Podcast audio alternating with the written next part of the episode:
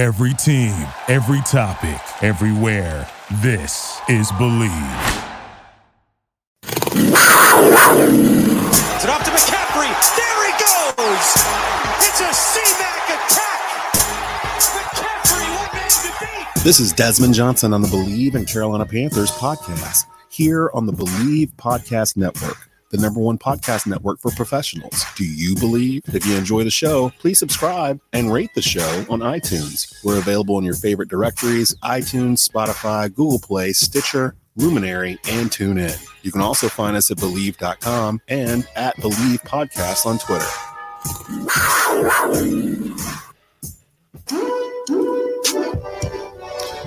And welcome to the season premiere, season two premiere of the Bleav in Carolina Panthers podcast. I am your host, Desmond Johnson. I am joined by a brand new co host. Many of you that follow the Carolina Panthers will know this name very well Sports Illustrated beat writer Skylar Callahan joining the Bleav in Panthers podcast. What's going on, brother? What's going on, Desmond? I'm excited for this. I can't wait to do this every single week and, and talk some Panthers football. It's going to be a lot of fun. Yeah, I think so too. Uh, we got a lot to talk about. Um, week one of the preseason is behind us now.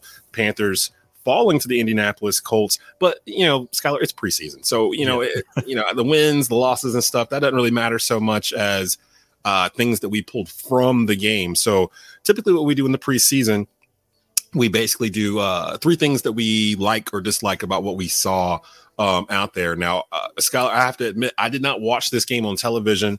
I actually listened to most of it on the radio uh, for selfish reasons. I wanted to hear Mick Mixon's voice, so I wanted to listen to it through there. And then I heard, well, I actually saw some of it uh, of the second half. I, I, was spending some time with my father, so we were watching the third quarter on television, uh, and then I caught up with everything else with highlights and stuff uh, after the fact. But with you being the the quote unquote newbie to the Bleav Podcast Network here, I'm gonna let you kind of kick things off with a bang.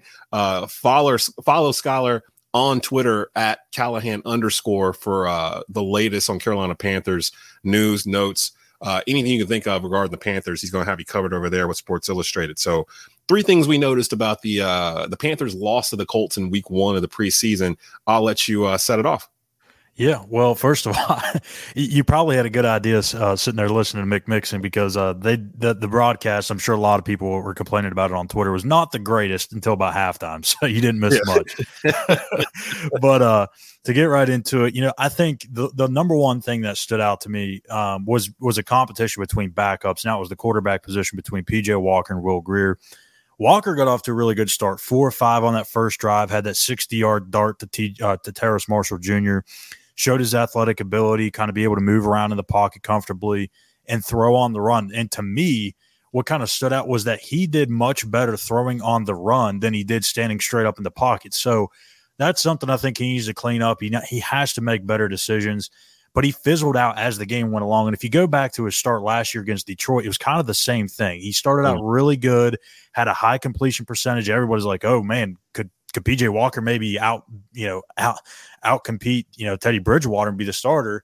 And then as the game went along, he made more and more mistakes. So he's got to get better as the defenses adjust to him. Um, and his final drive of the game, he went 0 for 5 in that two minute drill. And to me, you know, everyone's saying, "Ah, oh, PJ Walker's the guy, is the backup." I'm not so sure that that that battle's even won yet because Matt Rhule talked about it a lot last year that they really suffered in that two minute territory at the end of the games and at the end of the first half. So if Walker goes 0 for 5 in that scenario, to me, that doesn't say, yep, he's got the number two job. So, you know, Will Grier's got to get more opportunities. I thought he did okay. He, he made some really good throws, uh, just didn't really get a chance to really push the ball down the field. So I'm excited to see what he does in maybe expand an expanded role uh, in the next two weeks. But um, really think that that quarterback, backup quarterback situation is still up for grabs. Uh, number two, the youngsters look promising. I love Chuba Hubbard. I've been saying it since the day he got drafted. He's going to be the backup to McCaffrey. Uh, really explosive, can do a lot of things. Uh, similar to McCaffrey, Terrace Marshall Jr. obviously flashed. Um, a couple of uh, other guys that I wasn't expecting was Keith Taylor, um, a corner that I was not really high on. I thought he did okay. He held his own, showed some promise. Um, and Daviyon Nixon is a guy that I really like. Um, just a really athletic interior defensive lineman that I think is going to be able to help the Panthers as soon as this year. And really, the last uh, thing for me was obviously the, the penalties. You know, ten penalties, seven oh, in the first gosh. half. I mean, how there was two sets, Desmond, two sets where they had back to back false starts. In the in the second one was back to back to back false That's starts. That's the one I heard on the radio. it was the most it was the, the most pitiful oh. yet awesome call I've ever heard in my life on, on, on, radio. I'm driving down the highway with my dad and like I'm just kind of hearing it out of the corner, you know, like out of my, side of my ear. We're having a conversation and I'm hearing Mick Mixon just being perplexed that they can't seem to get off. And after the second one, uh, when they did it again, it was almost like everyone in the room knew they were going to do it again. Right. So when they did it the third time, and then the ref's call where he's like, uh, offsides, everyone but the center. what? How does that even happen? So, in the, the thing though with that, I'm gonna stop right here before you go to your number three. Yeah. My whole understanding is that this entire uh, training camp has been designed around don't make mistakes. Yes, right? don't the DBO sign. Don't DBO beat yourself. Sign. Don't beat he's, ourselves. He's making them run over and touch the sign. So I'm sitting there fully expecting, and maybe it happened because I've been gone uh, this morning. Was anyone cut today? Like from line? Because I'm kind of, I was not expecting them to just cut all five of the dudes that are out there. Uh, and the, I think it was like the third quarter when it happened cut them all just to prove a point. It seems like something that Matt Rhule would have did. No one was cut today uh, from the offensive line, Skylar. yeah, n- not yet, but not yet. Okay. there's going to be some people trying to stay awake as long as they can because that cut days, the first cut day is tomorrow. So, oh, okay, we go from we go yeah. from 90 to 85. So he may be getting a little extra, yeah, you know, a little extra thinking there about what's going to happen, but yeah, I, I, mean, I don't know. I mean, the, the, the the seven first half penalties is really what gets me because I, I, think that second set of where they had the three false starts where that was crowd noise. They didn't have the, the silent counts implemented.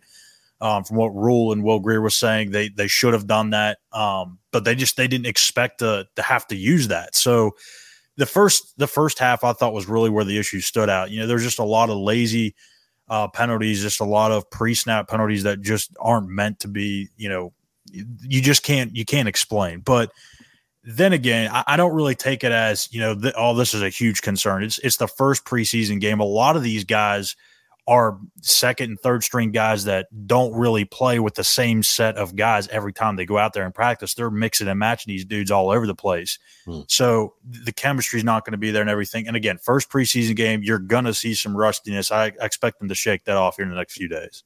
You know, it's funny too because I, I started seeing a, uh, a couple of local sports talk personalities uh, rave about Justin Fields and his uh, performance with the Bears mm-hmm. over the weekend, and he did not start. Andy Dalton started that game, so Justin Fields is out there playing against like second and third string guys, uh, or or lower, and it just made me kind of like clench my fists because I'm like, you know, like we like people were already like, oh, did Matt Rhule make a mistake? Did the Panthers make a mistake getting Darnold and stuff? I'm like, everyone needs to chill out and relax because we don't know. Like Fields is playing against defenses that aren't even scheming for him. you know, exactly like, against guys he wouldn't even see on the field. Like there, there wasn't, uh, you know, first string dudes running around chasing after uh, Justin Fields. It was like him completing uh, passes in the backyard. So w- everyone just pumped the brakes a little bit on the whole.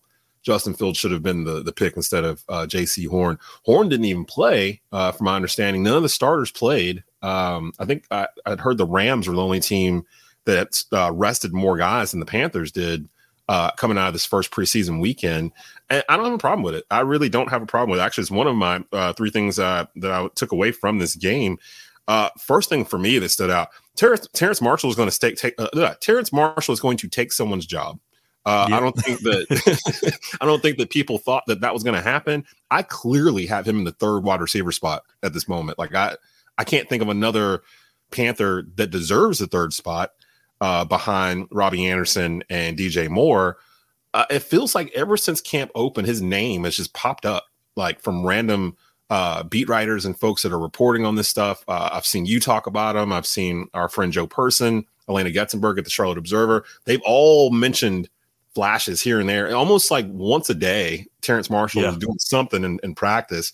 Uh, he's 6'3, 180 pounds. He knows Joe Brady's offense very, very well. You can tell he's very comfortable in it. I can't wait to see him uh, in this offense. And I feel like the league is sleeping on the Panthers' offense in terms of skill set, like what they have definitely. at the skill positions. You know, like it's crazy to me. I, I just found out Christian McCaffrey got rated like number 46 or something in the NFL top 100. He was number six the year before. Yeah, Oh. it- that that one doesn't make sense to me. I, I don't understand it. And, and and so I assume he's the only Panther on the list because I can't think of a Panther that would rate higher than McCaffrey. But that alone is kind of almost like you know spitting in the face of the Panthers. They almost the Panthers, their history, they almost have to do something first to get recognition, as opposed to say like a a Dallas who gets recognition no matter what they're throwing out there. Um, Terrace Marshall was the first thing that popped up. I for me, number two, uh, I kind of want Taylor Zarzour and Steve Smith to take over the radio broadcast when Mick Mixon retires. Now, I know you said at the beginning of this, Oh yes. and I'm just the beginning. So, clue me in. What was going on in the beginning of the broadcast? Because I, I didn't get a chance to hear it until I think maybe right around halftime or right after they came back out from halftime, uh, is when we got home and I turned on the TV and we got to listen to them. We were listening to Mick and, and Jim Szoke and those guys uh, in the car. So, what was it about the the broadcast in the beginning that kind of made you cringe a little? Well, th- so the broadcast itself between Zarzour and Steve Smith, I thought they did a phenomenal job. I don't think it was necessarily them. It was more so the technical issues Oh, that they were having with the feed, and it, it kept. And it Uh-huh. wasn't just me. I thought it because I just moved to a new place. I was like, man, are, are we going to have to deal with this like all season long for road games I can't go to? and I started seeing everybody on Twitter was like complaining about it, tweeting pictures of it. I'm like, okay, so it's not just me, but it was the feed um, that that kept glitching every five seconds. Couldn't even get a full play, and so they finally Wow. got it worked out um, about at the start of the second quarter, midway through. So yeah, but I thought I thought uh, Zarzour and Steve Smith did a great job. I'd love to see Steve Smith in there every game. Yeah, and I love the fact that he has. Uh, well, he never really left, but I, I, I do think that with, of course, no Dave Gettleman here, and to an extent, no Ron Rivera here. Uh, I think it made it easier for Steve to come back home. I think he's always known the bot, you know, deep down in his heart that the the fan base didn't want him to go, and that he always knew he had a home here in Charlotte. It was just mending those fences with the Panthers and how he left. And I think everyone to would uh, agree that the way Dave Gettleman handled that was incorrect. Like that just wasn't the right way to handle Right. letting a, a Panther legend go and easily top three Panther of all time. Uh, so I am happy he's back in the fold. Um, I, I, I do I, I like how comfortable he is in the booth. Uh, it sounds like he he he sounds really good, and him and Taylor have a relationship. He was coming on Taylor's show like every Monday, uh, even you know back in the day, like years ago when he was still a Panther. So like they've known each other for a while, and it kind of comes out in the broadcast. So I like that. Uh, we'll have Mick on sometime before the season's over. Uh, I just got to grab him. He's super busy. And then you know the number one thing that I thought of when I was I was kind of running around yesterday and doing stuff and listening to this game and watching it at the same time. Why are we even doing preseason? Like, Yeah. you know, last season, we proved we don't need it. I, I know it's money driven. I know that you know the owners want their money, blah blah blah. But the coaches even seem to get it to me, which is different because normally the coaches stay away from those kind of questions. Uh, no, no starters for Carolina on Sunday. He said it like a couple days before the game. The starters weren't going to play. Um, it, it just feels like the joint practices that the Panthers and the Colts had the two days leading up to the weekend had more benefit for Coach Rhule and the Panthers staff than actually playing the preseason game because a lot of people don't seem to realize most of these 50 man, 53 man rosters are already set. Like Yeah. preseason, There's only a few spots. yeah, preseason's for like the last like four slots like on the team, and that and those guys are going to probably be running on special teams and like the third running back and stuff like that. So I ask again, why are we doing preseason at all? Like it, it feels like it's uh, almost a waste of time. Um, no I mean, preseason- and you and you look at the how the, the NFL they went from that 16 game to 17 game, and then they come back and knock off a game in the preseason because th- th- that's how they sold the the the pitch to us. Oh, you know, we're going to take a preseason game away. yeah, Well, I mean, it doesn't matter; it's the same amount of games. it really is. Yeah, So, I mean, it doesn't make much sense to me. I, you know, I would either go two games or less in the preseason. I, I understand those guys want to get their chance, but I agree with you totally. I, I just, I mean, even three is a lot. But Yeah, to think think that we were at four at one point was a lot. and really the, the first game and the fourth game were kind of throwaway games because I mean they weren't going to run the starters out there maybe a series in game one back in the old model and then game four, no one was playing. Like literally, no one was playing in those no. games. so now it's almost like the model's been reversed where we just saw most of the league did not play their starters game one. I'm thinking game two will kind of be like the way game three used to be, where yeah. the starters will get some run. Usually the starters would play like the first half, uh, and then you wouldn't see them again in the second. The defense might be out there a little bit longer, but for the most part, all the starters are out there by the time they come back out for the third quarter. And then game four, no one plays, literally. Uh, it's almost like just a, a, a blatant money grab by the owners to just, just, squeeze a little bit more out uh, at regular prices for a preseason game for guys and you, the jerseys that you know aren't going to be there. But uh, it feels like that. So it feels like week three of the preseason is going to be like week four of the previous, where no one's going to play. Um, Coach Rhule has been on record saying that the joint practices he had with the Colts, they learned a lot. They just really needed tape against somebody other than themselves. And I, I don't know. I, I, I know it's never going to go away, but that's my vibe on it that preseason is utterly worthless and we learn nothing other than uh, it creates talking points for us for six days until until right. the next game. But I could do without preseason at this point uh, because of last year and not having it. And I was just fine.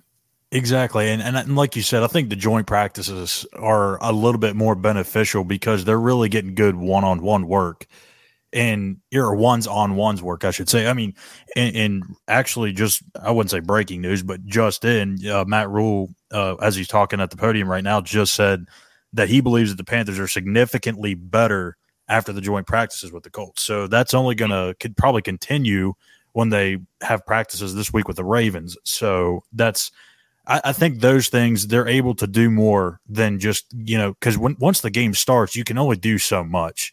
Right. You know, it, it's kind of like an actual game setting, but I think the joint practice, you're actually able to get some more work in um, than just be able to go out there and probably a preseason game. But to go back to your, I don't want to get off topic, but go back to your other point about Terrace Marshall. Mm-hmm. So earlier or last season, the Panthers, remember, had Curtis Samuel, Robbie Anderson, and DJ Moore, three receivers.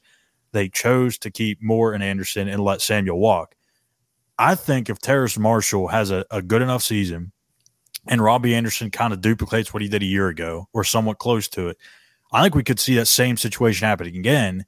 Robbie Anderson's got going to be the guy walking because Terrace Marshall's a cheaper option. It gives them more cap space to work around, and Robbie Anderson's probably going to want paid a, a good penny. Yeah. So that's that's going to be an interesting story to watch all season long. Is is Robbie Anderson going to be due for a big payday, and is Terrace Marshall is he going to be able to take over as wide receiver two if if if that were to happen where Anderson goes somewhere else? So it sounds like in that scenario that uh, if the Panthers have to choose, which they will, uh, they'd be more willing to give DJ Moore, yeah, I, as opposed to Robbie. I, I would assume so. I mean, I could be wrong, but I mean, just the way that I think DJ Moore, you know, him being drafted here, he seems like a guy that wants to be here long term. I, I don't know if I, I'm not saying that Robbie doesn't, but I just I feel like DJ Moore is probably the guy they want to keep around a little bit longer because he can do a little bit more. I think. I, I did have a bonus um, one here, real quick, as we get towards the end of our uh, preseason week one season two premiere of uh, the Bleav in Panthers podcast here on the Bleav Podcast Network. Uh, Desmond Johnson and Skylar Callahan here with you. Uh, I, am am I crazy to think that this Panther team can be good? Like I'm sitting here looking at it. Not at all. Okay, good. Because because I'm sitting here looking at them, and yeah, they're making mistakes. But again, it's second string, third string guys out there. I'm kind of just looking at the what they're doing, like the philosophies, just like the basic, like what the team is, and uh, the vibe from them.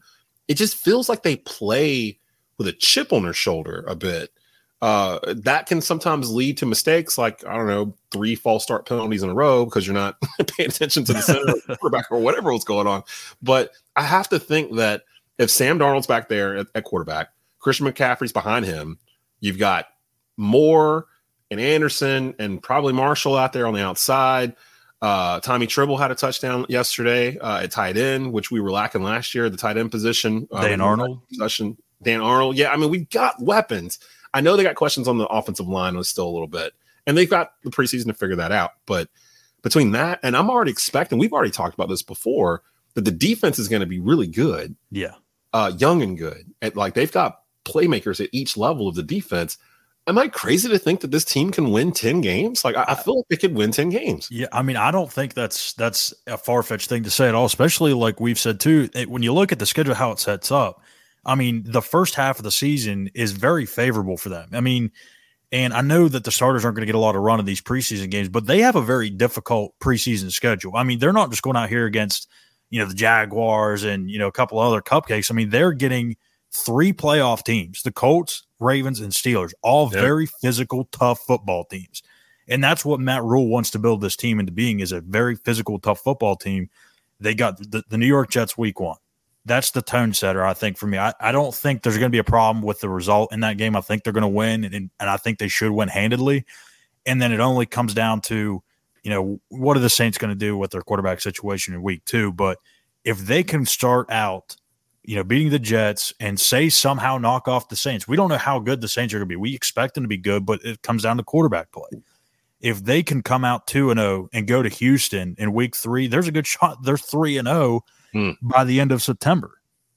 And, so, and you know how that goes in the NFL. Like, yeah, they can talk. People can talk all they want until it is week four and you are three and zero, oh, and then they have to start expecting you or looking at yeah. you a little bit more. Because we we just saw it with the Panthers in 2015. Nobody really gave that team respect until they were like eight and 0, 9 and 0, 10 and 0, and even then there was yeah. detractors, you know. But they just kept rolling and doing what they were doing. And even at the end of the year, there were still people like, ah, that's the worst 15 and one team I've ever seen, you know, stuff like that. And it's crazy to me when people just don't want to believe a team can be good. And I, I guess we're used to it here in the Carolinas with uh, when it comes to the Panthers and the national media. They're not going to get respect until they actually go out and show uh, what they can do. I'm, life I'm, I'm hoping small, that uh, Rhule stuff will be able to really. I'm hoping Rhule stuff will be able to really sink in, and they'll be able to uh, start off quick because, as you've mentioned, the back half of their schedule is pretty killer. Yeah, yeah. If they can get six, seven wins, I'd say going into the month of December, I think they've got a, a pretty good shot of you know nine, ten wins and maybe being on the cusp of a playoff spot. So we'll see. But I, am really, really excited about this season. I think this is going to be, even if they don't make the playoffs or have a winning season, I think this is that that leapfrog year where they take that big step uh, in that Rhule's rebuild. So this is it's going to be a long, uh, exciting year though. So that's gonna that's gonna do it for us for this week here. Um, again, you can uh, catch Skylar's work at Sports Illustrated. Uh, go to Twitter, follow him there at Callahan underscore. Um, you can go to tobacco road sports radio.com and catch my work over there. You can follow me on Twitter at DEZ underscore 3505. That's Dez underscore 3505. We'll be back with a new episode of the Bleav in Panthers podcast next week. Thank you for listening to Bleav. You can show support to your host by subscribing to the show and giving us a five star rating on your preferred platform. Check us out at Bleav.com and search for B L E A V on YouTube.